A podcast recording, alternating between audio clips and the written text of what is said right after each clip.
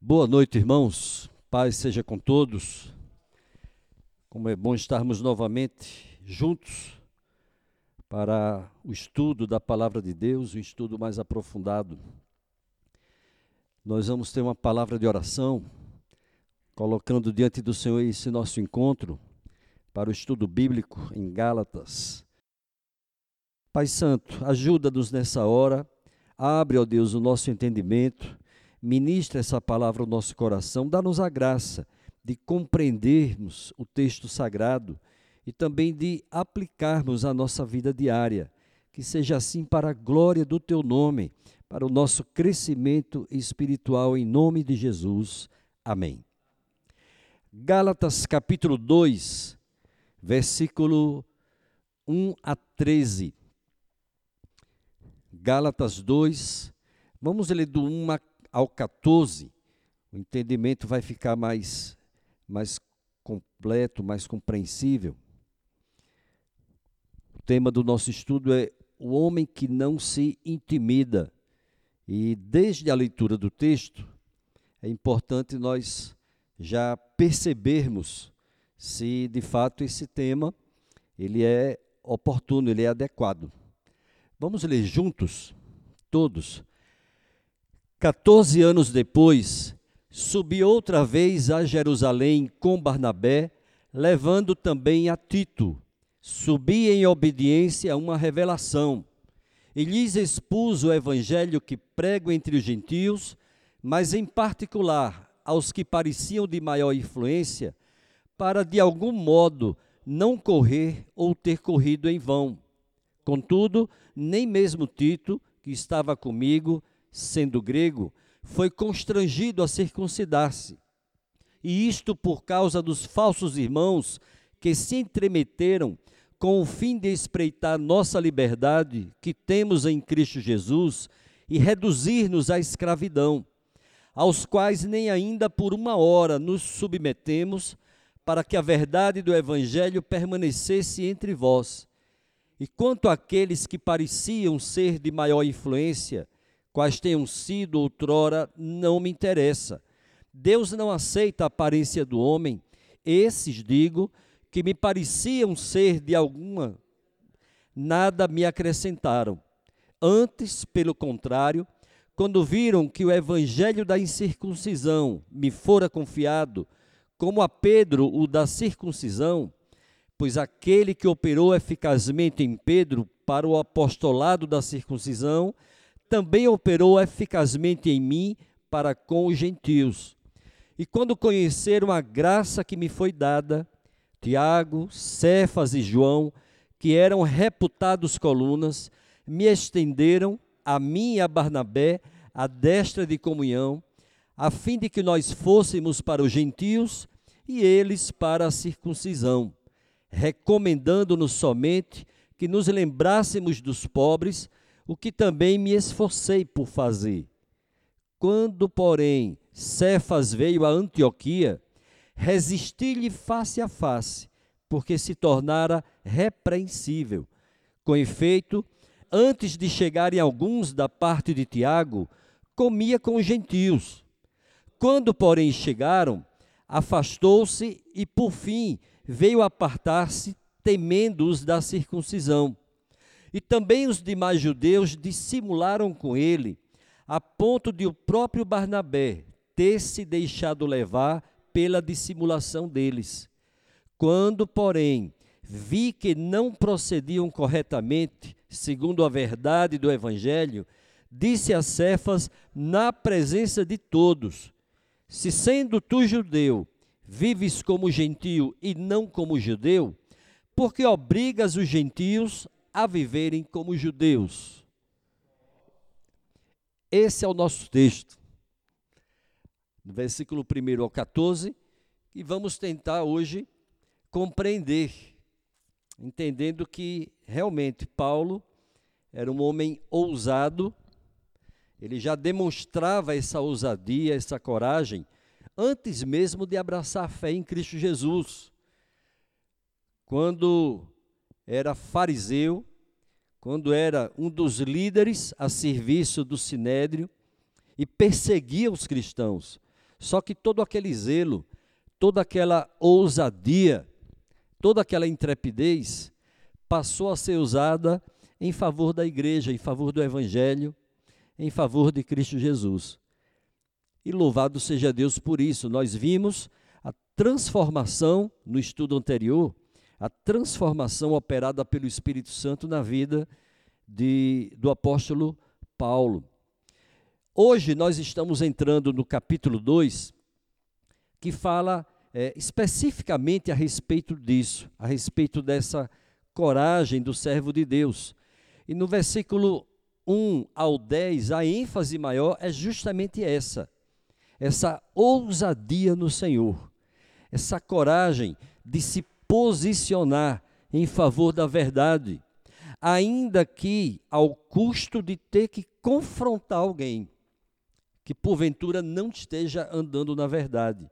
E ainda que essa pessoa seja confrontada, seja alguém que conhece ao Senhor, que conhece as doutrinas bíblicas, alguém que tem uma posição de destaque no meio da igreja, não importa. O apóstolo Paulo, como nós vamos ver hoje à noite claramente, ao perceber o erro, ele se posicionou com toda ousadia. No texto anterior, a segunda parte do capítulo 1, nós vimos Paulo reafirmando a independência do seu evangelho.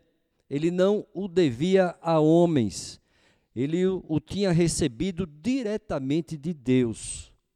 E aqui ele demonstra que essa independência não é uma rebeldia e que o seu evangelho, é, o evangelho que ele pregava aos gentios, não gerou divisão, não tinha esse propósito. Não era, como nós vamos sempre enfatizar aqui, não era um outro evangelho.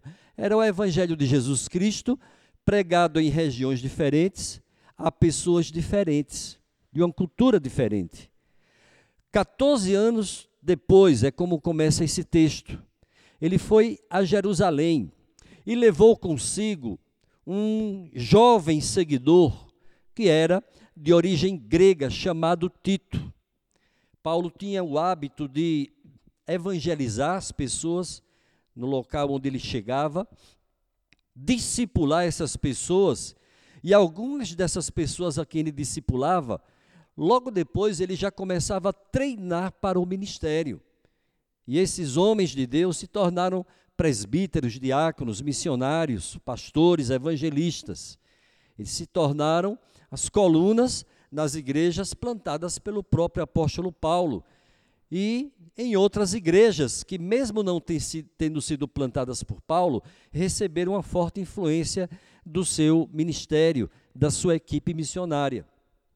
Pois bem, essa visita de Paulo é, a Jerusalém, junto com Tito, ela não foi muito tranquila.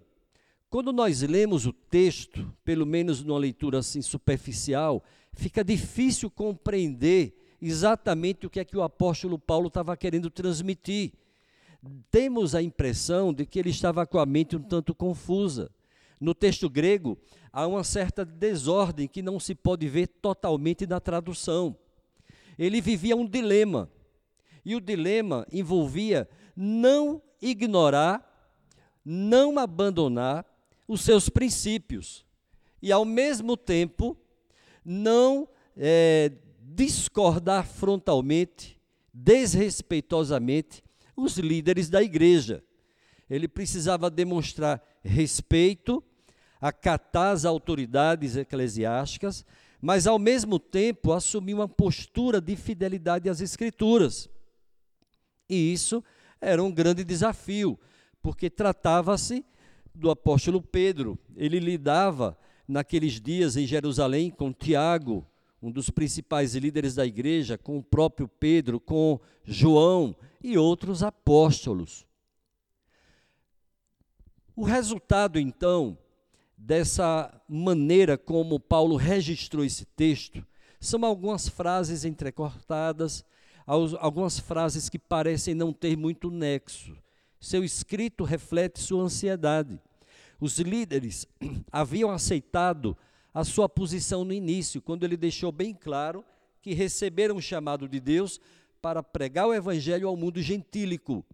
Eles aceitaram aquilo ali, eles abençoaram o apóstolo Paulo, eles concordaram com aquela postura dele.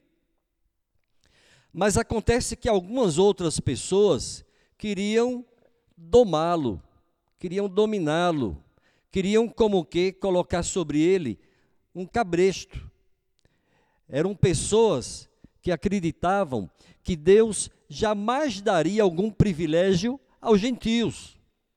E antes de alguém tornar-se um cristão, essa pessoa deveria é, ser circuncidada, tornando-se então um judeu, levando sobre si toda a carga de cumprir a lei de Moisés. E aí sim ela estaria habilitada a ser um seguidor de Cristo, a abraçar a fé em Jesus Cristo. Essas pessoas ficaram conhecidas como judaizantes. Eram judeus que primavam pela guarda da lei de Moisés, que é, exigiam de todas as pessoas com quem tinham contato de que se tornassem é, judeus também. Era o proselitismo. E através do proselitismo, né, dessa é, vinda dos gentios para o judaísmo, da sua circuncisão, então, depois disso, elas poderiam então é, confessar a fé em Cristo e seguir os ensinamentos de Jesus Cristo. E esses judaizantes, é, nós vemos, a, apesar dessa palavra não ser usada, mas nós vemos a, a, a ação deles em quase todas as cartas do apóstolo Paulo, algumas cartas de João e de Pedro. Nós vemos que essas pessoas causaram um prejuízo muito grande ao evangelho. E esse prejuízo poderia ter sido pior se os servos de Deus no passado não assumissem essa postura de ousadia no Senhor em favor da verdade das Escrituras Sagradas. Eles fizeram de Tito um caso de prova. É, nas entrelinhas há toda uma luta sendo travada. Por trás do texto há um embate aí muito sério que está sendo travado. Essas pessoas, é, algumas delas, né, e inclusive possivelmente alguns líderes importantes, influentes da igreja, eles devem ter é, conversado com Paulo para que cedesse um pouco na sua posição em favor da paz, em favor da comunhão. Mas acontece que, como nós vamos ver é, é, mais adiante um pouco no estudo, como já vimos na leitura, o apóstolo Paulo ficou firme na sua posição. Ele permaneceu com a sua opinião. Ele não receou né, contrariar alguém pelo fato de defender aquilo que achava que era correto. A verdade é que a comunhão espiritual não pode ser praticada a qualquer preço. Não pode ser barateada. Princípios da palavra de Deus não podem ser negligenciados, relevados, é, em nome de uma pretensa comunhão. É por essa razão que a Igreja Presbiteriana do, do Brasil não adota o ecumenismo. É por essa razão que algumas denominações elas não veem com bons olhos a IPB e taxam a IPB e algumas outras eh, denominações históricas de retrógradas, de ultrapassadas, é, são igrejas que não falam a linguagem do povo, mas a verdade é que a comunhão espiritual exige alguns requisitos, e um deles é a observância é, absoluta, fiel das Escrituras Sagradas. A nossa comunhão está fundamentada naquilo que está escrito naquilo que nós cremos. Como eu sempre tenho repetido, a doutrina dita a ética. O ensino bíblico, ele é, desemboca num comportamento, numa conduta que revela Cristo na nossa vida. Paulo sabia, ele tinha consciência de que estava sendo provado. E ceder seria aceitar a escravidão da lei e abrir mão da liberdade que nós temos em Cristo Jesus. Olha aqui mesmo nessa carta é, dos Gálatas, aos Gálatas, no capítulo 5, que diz o versículo 1. Para a liberdade foi que Cristo nos libertou. Permanecei, pois, firmes e não vos submetais de novo a jugo de escravidão. Quando nós lemos esse versículo solto, ignorando o contexto, é, nós temos um entendimento. Mas quando nós conhecemos o contexto que estamos explanando aqui, essas pressões, esses desvios teológicos, aí nós percebemos o que é que realmente ele estava querendo dizer. Ele estava querendo chamar a atenção para isso. Nós somos livres em Cristo, essa liberdade nós recebemos pela graça, mas custou um preço muito caro ao nosso Senhor Jesus Cristo, e não seria justo abrirmos mão dessa liberdade tão preciosa e nos colocarmos de novo debaixo de jugo de escravidão do jugo da escravidão da lei, de tentar viver pela lei, de tentar ser aceito por Deus através de uma pretensa é, obediência completa, total à lei de Moisés. Paulo sabia que estava sendo provado. Aceitou-se no início que o apóstolo Paulo iria pregar o evangelho aos gentios e que Pedro, Tiago e os demais apóstolos iriam pregar o evangelho aos judeus. Aí novamente nós chamamos a atenção, não se trata de pregar dois evangelhos, é o mesmo evangelho, a ser levado a âmbitos diferentes, por servos diferentes e devidamente capacitados a alcançar aquele tipo de pessoas. Veja, por exemplo, é, no tocante à capacitação do apóstolo Paulo. Nós sabemos, em algumas narrativas de suas cartas, que ele tinha uma formação acadêmica privilegiada, que ele estudou aos pés do, do principal teólogo daqueles dias, chamado Gamaliel. Nós sabemos que ele tinha é, muito conhecimento. Mas observe o seguinte: Paulo tratava as autoridades com respeito.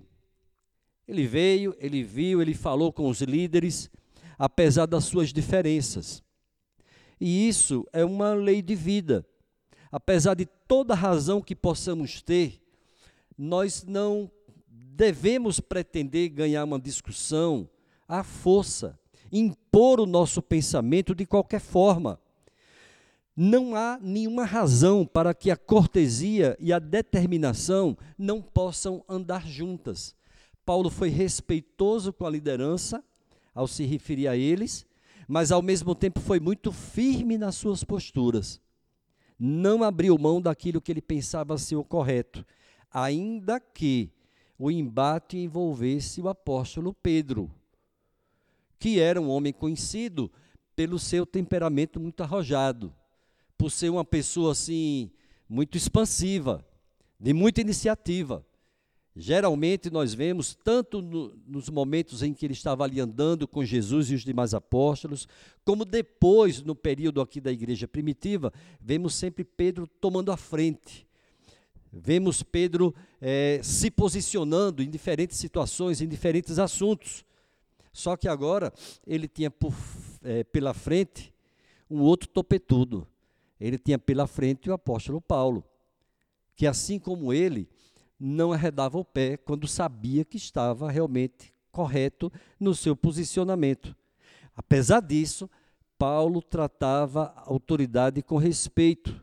Outra coisa sobre o apóstolo Paulo é que ele não se deixava intimidar. Ele menciona repetidamente a reputação dos líderes e colunas da igreja ele os respeitava, ele os tratava com cortesia, mas continuava firme nos seus posicionamentos. Paulo tinha certeza de que não estava buscando a aprovação de homens, não queria impressionar eles, não queria bajulação, ele queria apenas que a verdade fosse estabelecida em cada situação. E uma terceira coisa sobre Paulo é que ele tinha muita consciência da sua missão. Ele sabia qual era o chamado, quem o havia chamado, para quê, onde. Paulo tinha consciência de sua missão, ele sentia que Deus lhe deu uma tarefa e nada o deteria em sua carreira. Fosse uma oposição de fora, um desalento interior, ou mesmo oposição é, interna ali na igreja. Aquele que recebeu a missão de Deus saberá que ele lhe dará forças para cumpri-la. Deus é, capacita aqueles a quem chama e pretende enviar é, na realização de uma missão. Paulo tratava a autoridade com respeito, Paulo não se deixava intimidar, Paulo tinha consciência de sua missão. Uma festa que regularmente era realizada, conhecida como Festa do Amor, ou Festa Ágape. Era uma, uma espécie de um junta-panelas grande ali em alguma cidade. Naquela cidade, os crentes vinham de todos os cantos, se juntavam e celebravam essa festa. E em meio a essa festa havia o partir do pão. A ceia era ministrada. Nós vemos em 1 Coríntios 11 alguns desvios que estavam acontecendo é, no contexto dessa festa, a repreensão do apóstolo Paulo aos crentes em Corinto por causa desses desvios, e depois vemos as instruções que ele dá para que a ceia fosse celebrada da forma correta, da maneira como deveria ser celebrada. Pois bem, para muitas pessoas que eram escravas naqueles dias, aquela festa era a oportunidade de desfrutarem de um alimento melhor. Porque um escravo, qual era a alimentação de um escravo? O que sobrasse. O que sobrava. Então, escravos que eram convertidos a Cristo e participavam dessas festas, para eles, é, além do aspecto espiritual, a oportunidade de se alimentar bem era muito importante. E o principal mesmo nessas festas era a oportunidade de aprofundar a união entre os irmãos. Irmãos que não conheciam outros ficavam conhecendo, amizades eram iniciadas ou aprofundadas, a comunhão era colocada em prática naquele momento tão precioso para a igreja. À primeira vista, parece uma coisa assim encantada, né? Mas é, observe um detalhe importante: é, o rígido exclusivismo do judeu. O judeu se considerava o povo escolhido.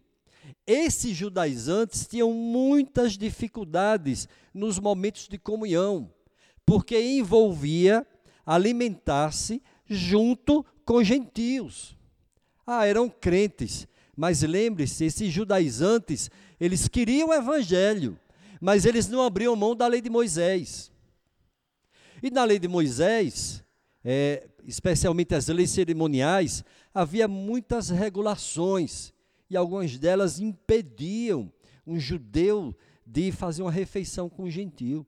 Impediam de um, um judeu de entrar na casa do gentil, de hospedá-lo, até mesmo o animal do gentil ser colocado numa, numa estalagem de um judeu. O preconceito era muito grande. É, as demais nações, no, na, no conceito dos judeus, inclusive de alguns judaizantes, eram impuras. Como diz o Salmo 100, versículo 5: Porque o Senhor é bom, a misericórdia do Senhor dura para sempre. Mas qual era o entendimento deles? Mas a graça de Deus era só para Israel. A salvação de Deus era para Israel. Para as outras nações, Deus é juiz, Deus é terrível. Por isso que os judaizantes exigiam que os é, os gentios que queriam abraçar a fé em Jesus primeiro se tornassem judeus. Na concepção deles, ser membro do povo da aliança envolvia se tornar primeiro judeu, depois se tornar cristão. Nós vemos hoje em dia alguns ramos judaizantes modernos. Nós vemos hoje em dia é, os judeus messiânicos. E eu conversando com alguns deles, é, aí eu percebi que eles não consideram Jesus Cristo como Deus. Ele é, ele é o Messias, ele é o Salvador, ele é o Filho de Deus. É uma opinião semelhante que algumas outras religi religiões têm a respeito de Jesus. Então nós vemos nesse movimento exatamente uma reprodução moderna do que eram os judaizantes naquela época. Eles querem Jesus, eles querem a mensagem de Jesus, eles querem a salvação de Jesus, mas não abrem mão da lei de Moisés.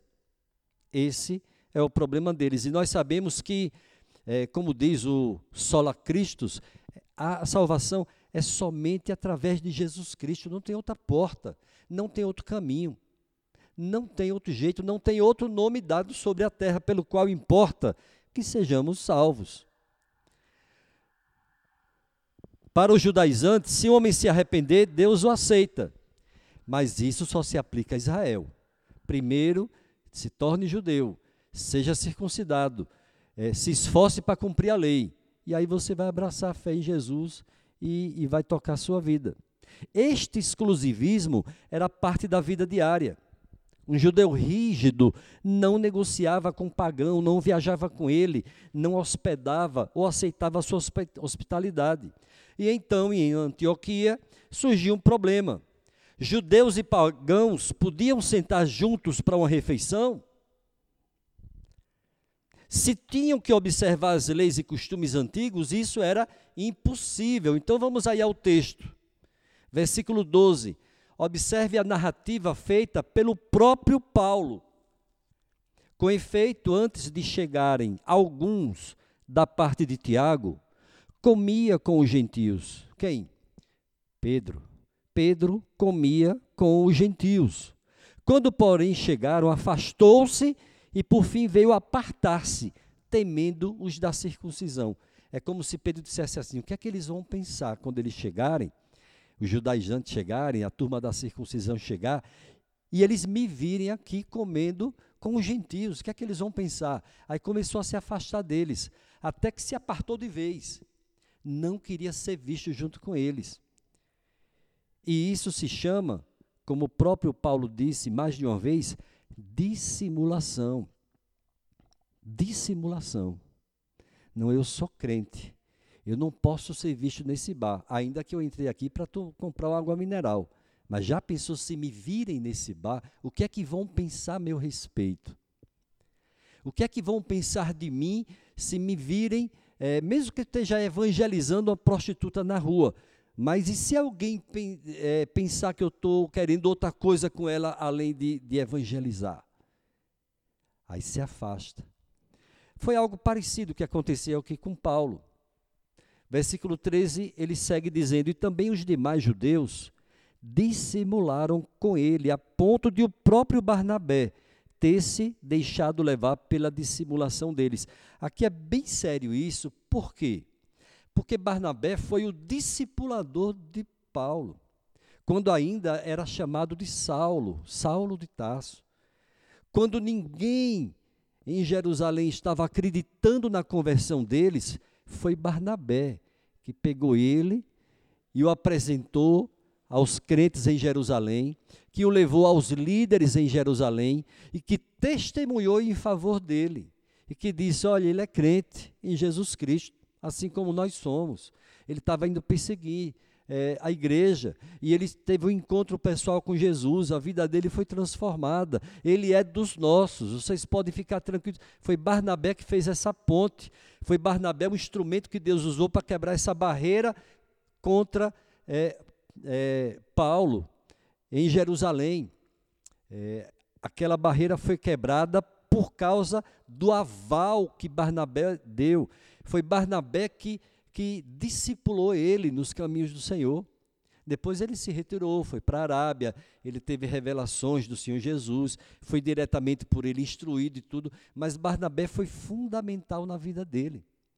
Tanto é que nos primeiros capítulos da história de Paulo, sempre aparece assim: é, Barnabé e Saulo. Barnabé e Saulo. Esse era o movimento e a ordem como os nomes deles eram colocados. Depois do capítulo 13 de Atos, é que começa a aparecer Paulo e Barnabé. Paulo tornou-se o principal portador da palavra naquela equipe. Com o tempo, ele tornou-se até mesmo o líder na, na, equipe missionária. Aí chegou o momento em que houve um cisma e é, Paulo seguiu para um lado com uma equipe e Barnabé seguiu por, por outro lado com outra equipe. Vocês lembram aquela situação envolvendo João Marcos? Mas o que eu quero chegar é que é, isso aqui marcou muito Paulo e entristeceu certamente o coração dele. Por quê? Porque era o seu discipulador, uma pessoa com quem, por quem ele tinha um respeito, admiração muito grandes. Uma pessoa que ele admirava, era alguém do coração dele, que ele conhecia desde os primeiros momentos da sua vida com Jesus, da sua vida espiritual. E também os demais judeus dissimularam com ele a ponto de o próprio Barnabé ter se deixado levar pela dissimulação deles. É como se Barnabé tivesse visto assim: olha, Paulo está sendo prudente. Paulo não quer escandalizar o evangelho. Paulo não quer provocar divisão, a quebra da unidade da igreja. É, Pedro, melhor dizendo, Pedro, que foi quem se afastou. Então Barnabé olhou muito para Pedro, o líder, tão respeitado, e aí acompanhou ele naquele tipo de comportamento, provocando dessa forma a tristeza e, ao mesmo tempo, uma revolta no coração de Paulo. Seguindo aqui, Pedro chegou a Antioquia e, esquecendo tabus antigos, participou de refeições com judeus e gentios. Mas então chegaram alguns de Jerusalém, do partido judeu, ou seja, os judaizantes.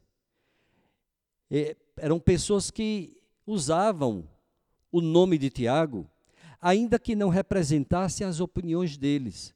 O fato de se ter, é, ter dito aqui no versículo 12, né, antes de chegarem alguns da parte de Tiago, não significa que essas pessoas elas eram é, é, portadoras das opiniões de Tiago, que Tiago pensava como eles pensavam. Mas certamente eles usavam o nome de Tiago, era um tráfico de influência, uma coisa que é muito comum em nossos dias. Por que, que nós pensamos assim? Porque desde o primeiro momento, Tiago, é, Cefas e João, citados lá no versículo 9, eles tinham abraçado Paulo. Eles acreditaram no chamado missionário dele, deram todo o apoio, respaldaram o seu, o seu ministério de pregação do evangelho aos gentios. Outros judeus se retiraram junto com Pedro. E até Barnabé participou disso. Essas pessoas, esses judaizantes, influenciaram tanto Pedro que conseguiram afastá-lo do convívio dos cristãos gentios, de origem gentílica. Gentios convertidos genuinamente a Cristo. Pedro está lá comendo com eles e tal. Quando percebe a chegada dos judaizantes, começa a se afastar, se afastar, se afastar. Eh, Bernabé, Barnabé percebe essa atitude de Pedro e também começa a se afastar. E Paulo observando isso. Não dava para Paulo ficar calado. Paulo tinha também assim um temperamento bem forte, não ia engolir aquele tipo de comportamento. E aí foi então que Paulo falou com toda firmeza.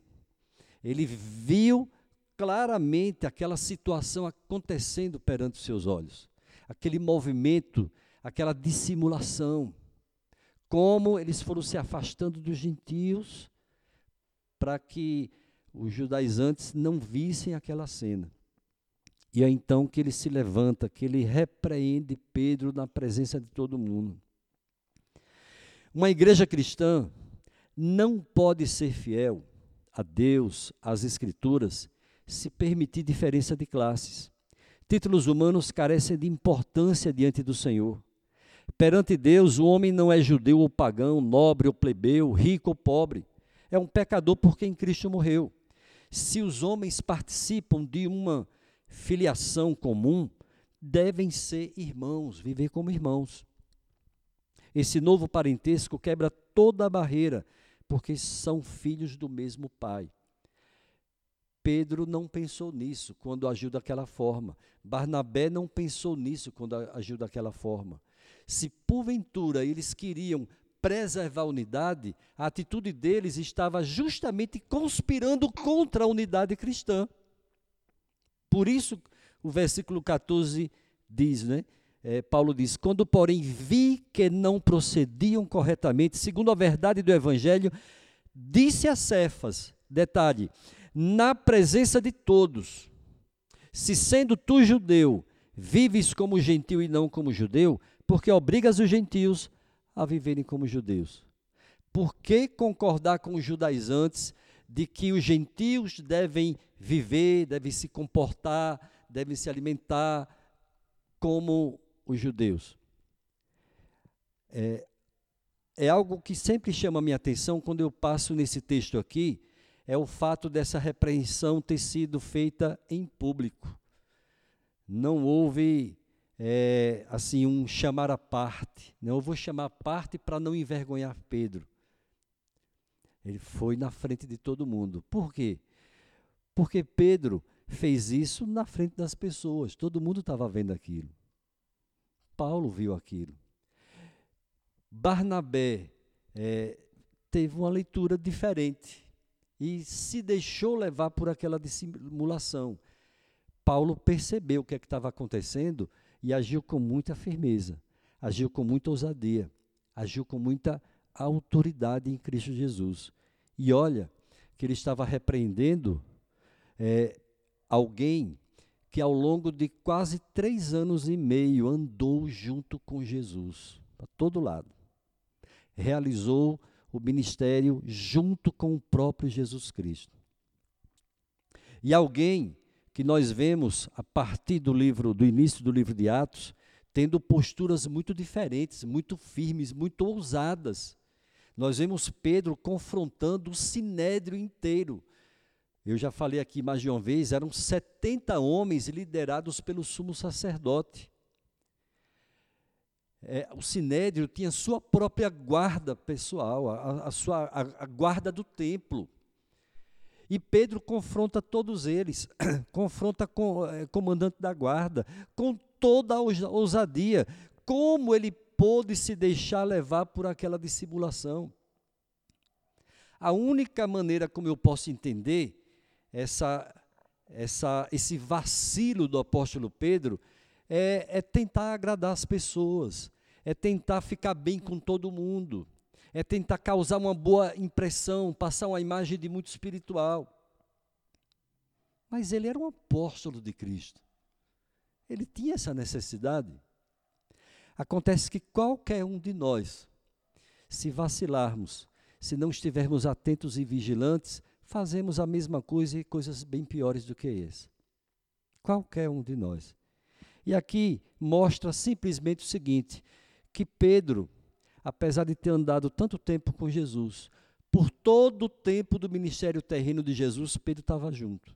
Mas apesar disso, apesar de ter tido a experiência do Pentecostes, de ter sido revestido com o poder do alto, de ter tido a experiência de falar aquelas línguas, de ter tido é, tantas experiências preciosas com Deus, de ter sido usado por Deus para se levantar e pregar no dia de Pentecostes, e vez após vez ele se levantar em nome do colégio apostólico e pregar o evangelho, confrontar o pecado dos judeus, apesar de tudo isso, era um ser humano, era uma pessoa como nós, de carne e osso com todas as suas fraquezas, com todas as suas fragilidades, e nesse momento de fraqueza, ele precisava da correção.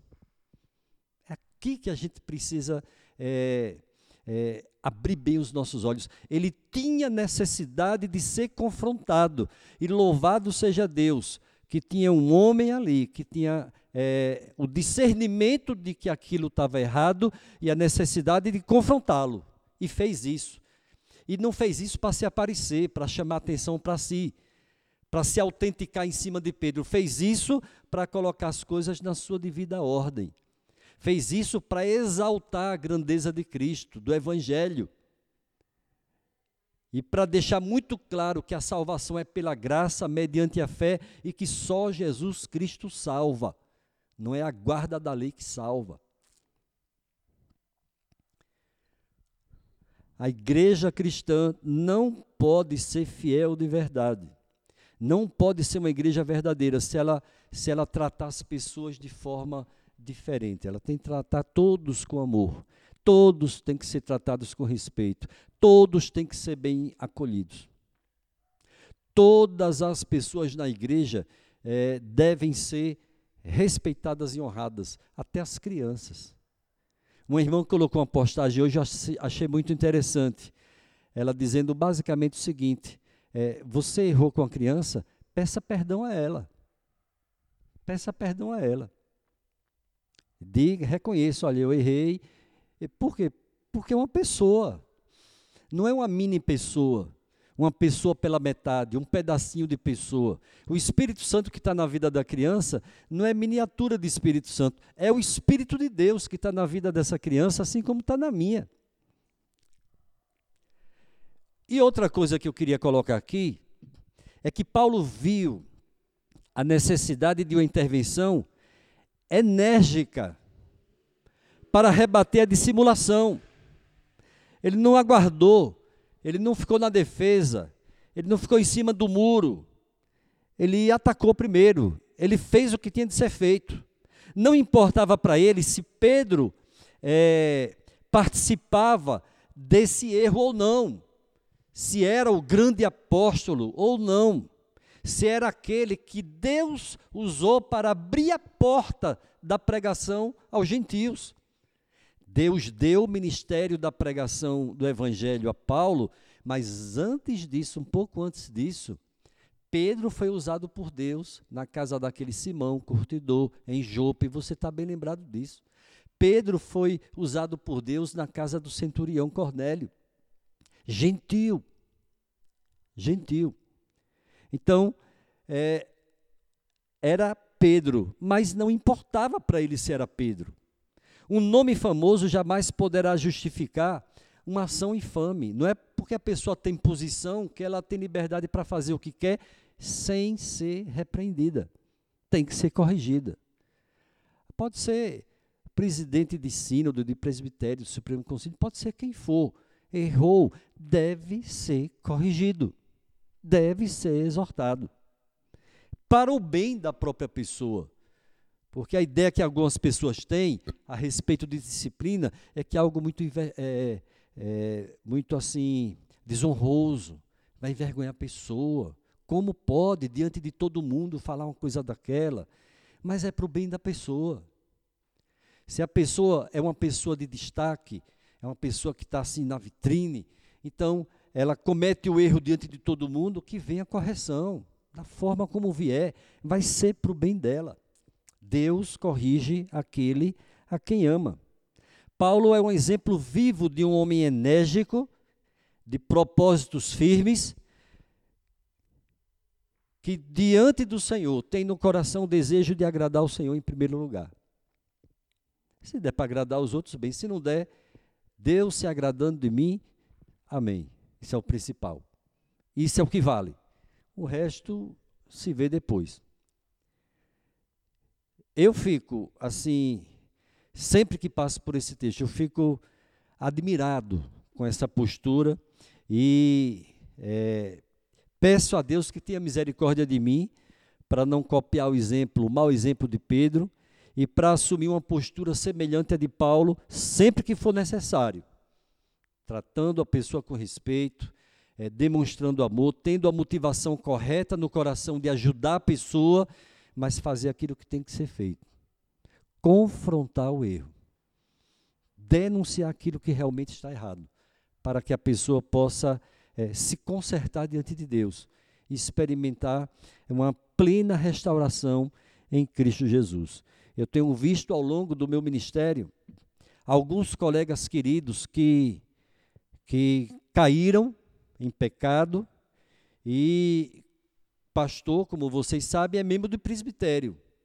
Não é membro de igreja, é membro do presbitério. Ele é só membro da igreja na questão jurídica, na questão legal, perante a lei. Ele é o presidente da Assembleia, ele representa a igreja e tal, mas ele é membro do presbitério. Quando ele é transferido, ele é transferido de presbitério para presbitério. E eu tenho visto uma postura relapsa de alguns presbitérios e tenho visto quanto isso causa um dano terrível na vida de alguns colegas que precisavam de repreensão, precisavam de uma correção. E alguém simplesmente, é, em nome de uma amizade antiga, passou a mão na cabeça e estragou essa pessoa.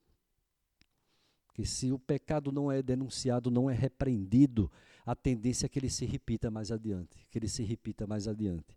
Se Pedro não tivesse sido corrigido aqui, possivelmente ele ia repetir esse tipo de comportamento, achando que estava servindo a Deus, servindo a unidade da igreja, a unidade do corpo de Cristo. E na verdade era o oposto. E tudo aquilo que ameaça a unidade tem que ser confrontado com muita energia, como Paulo fez, porque Cristo morreu para que nós sejamos um em, nele, para a glória dele. Qualquer coisa que conspira a unidade deve ser combatida com muita veemência, com muita coragem, em nome de Jesus. Algum comentário aí sobre essa segunda parte? É, eu queria comentar é, no versículo 14, né, me chamou a atenção essa, um texto aqui que diz assim, né, que Paulo viu que eles não procediam corretamente segundo a verdade de Cristo, do Evangelho, né? E essa palavra verdade me chamou a atenção porque aí ele faz uma retórica, né? Depois para para Pedro, né? E só a retórica já, já ajudaria, né? A Pedro entender o que que ele estava vacilando ali. Mas é interessante que Paulo não para aí, né? Tudo bem que não, é um, não são os versículos que nós vamos não lemos na aula e não vamos ler agora. Mas depois ele expressa qual é a verdade, né? Ele fala, ó, você está errando. Ele percebeu que estava errando conforme a verdade. Ele faz uma retórica, poderia ter parado aí, mas não, ele continua e fala, a verdade é essa. Nós somos justificados pela fé em Jesus e tudo mais. É, eu achei interessante isso, né? Porque às vezes a gente pode reconhecer o erro de alguém e, e, e simplesmente só falar, ó, oh, está errado, mas no que está errado, né? Com, com, qual é a verdade? Né? Achei interessante isso. Exatamente. Aí o texto diz aqui, né? Na presença de todos. Então todos precisavam saber qual era a verdade, qual é o procedimento correto de um cristão. É, é, é ficar nessa dissimulação. Não é comer com gentios, comer com judeus, é, é, é, é mostrar para as pessoas que, na verdade, em Cristo Jesus, esses rótulos perdem valor, perdem importância. Nós somos um. Por isso que em outras cartas o apóstolo Paulo diz assim, porque em Cristo é, não há judeu nem grego. Acabou. Você veio disso aí, mas hoje você está em Cristo. É por isso que aqui mais adiante ele vai dizer, é, no versículo 20. Logo já não sou eu quem vive, mas Cristo que vive em mim. E esse viver que agora tenho na carne, vivo pela fé no Filho de Deus que me amou e a si mesmo se entregou por mim. Não anulo a graça de Deus. Ou seja, é, escrevendo aos Coríntios, 2 Coríntios 5, versículo 17, Paulo diz é, é, que agora é, tudo se fez novo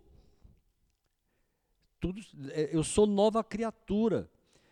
Vocês devem lembrar daquele texto, é, é, João capítulo 3, aquele diálogo com Nicodemos, quando Jesus é bem enfático e diz: Importa-vos nascer de novo. É, é, falando também para os Gálatas, no capítulo 6, o apóstolo Paulo diz: né, não importa circuncisão ou, ou incircuncisão. Esse discurso de Paulo feria frontalmente a opinião dos judaizantes, porque eles exaltavam a circuncisão, exigiam de um novo convertido que se convertesse é, primeiro ao, ao judaísmo, que fosse circuncidado. Olha, a pessoa, o cara era gentil, era romano, era grego, era de outra região, macedônio, abraçava a fé em Jesus, aí chegava um judeu e dizia: Não, mas você primeiro tem que se circuncidar. Mas, mas Jesus quer que eu me circuncide? Me disseram que é para me arrepender dos meus pecados e crer em Jesus. Aí chega um e diz, não, tem que se circuncidar.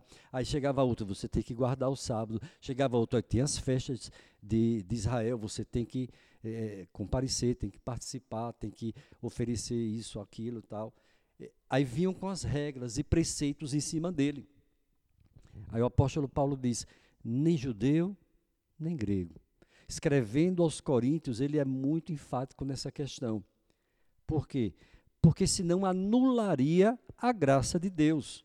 E ele diz aí no versículo 21, não anulo a graça de Deus. Nós somos um em Cristo Jesus. Isso é, é valorizar, é realçar a importância da unidade em Cristo Jesus. Aquilo que nos une realmente tem que ser preservado a qualquer custo. Mais algum comentário, alguma pergunta?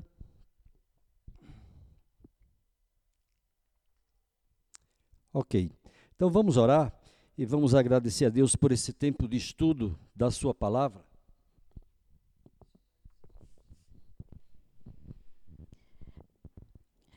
Deus, nós queremos louvar o Teu nome e te bendizer pela Tua palavra que é fiel e digna de toda aceitação, Pai. Nós queremos te louvar pelos ensinamentos que o Senhor tem permitido que tenhamos a cada momento que paramos diante dela. O Senhor nos esclarece, ó Deus amado, quem somos e que dependemos do Senhor para vivermos de acordo com a tua vontade. Deus amado, nós suplicamos ao Senhor que nos perdoe quando por muitas vezes nós fazemos acepção de pessoas, Pai. Diz a tua palavra que o Senhor não faz, o Senhor olha o coração. O Senhor contempla é, as motivações que muitas vezes é, dirige as nossas atitudes. E nós suplicamos ao Senhor, Pai. Nós não conseguimos enxergar o coração do homem. Nós não conseguimos enxergar, ó Deus amado, as intenções do homem. Mas nós podemos, com certeza, ajudar aqueles que estão muitas vezes agindo de uma forma contrária ao que a tua palavra nos ensina a fazer. Podemos, ó Pai amado, em amor, orientá-lo, corrigi-lo, mostrar, ó Deus amado, a verdade da tua palavra. Ajuda-nos, ó Pai amado, a vivermos como família da fé. Ajuda-nos a de fato sermos corpo em, um em Cristo Jesus. Em nome de Jesus, nós te suplicamos que essa palavra possa estar sendo ruminada no nosso interior, que nós possamos estar analisando quem temos sido diante do Senhor, mesmo conhecendo a tua palavra, Senhor, mesmo sendo cristãos, às vezes de longa data mesmo, ó Deus amado, tendo nascido em berço evangélico, mesmo sendo cristão de pouco tempo, ó Pai amado, nós precisamos do Senhor para nos orientar em tudo aquilo que nós devemos fazer, agir e pensar, ó Pai. E pedimos perdão também ao Senhor por aquilo que nós temos deixado de fazer, porque muitas vezes nós temos visto erros na, em nosso meio, e ficamos preocupados em como as pessoas vão reagir se nós falarmos com ela. Que nós não venhamos falar por nós mesmos, que nós não venhamos a falar, ó Deus amado, aquilo que achamos, mas mediados, ó Deus amado, pela tua palavra, possamos mostrar o que a tua palavra nos ensina. A tua palavra é a verdade, Senhor, e é ela que deve reger as nossas vidas. É ela que nós declaramos que é a nossa única regra de fé e prática. Então nós suplicamos ao Senhor que de fato essa palavra possa estar ruminando nos nossos corações, que possamos voltar para os nossos lares, pensando em tudo aquilo que o Senhor nos ensinou nesta noite. E agradecemos, ó Deus, porque o Senhor fala conosco porque o Senhor deseja que sejamos filhos melhores, filhos que temam, honrem e amem ao Senhor, o nosso eterno e maravilhoso Pai. E em nome do seu Filho Jesus Cristo, nós te oramos agradecidos. Amém.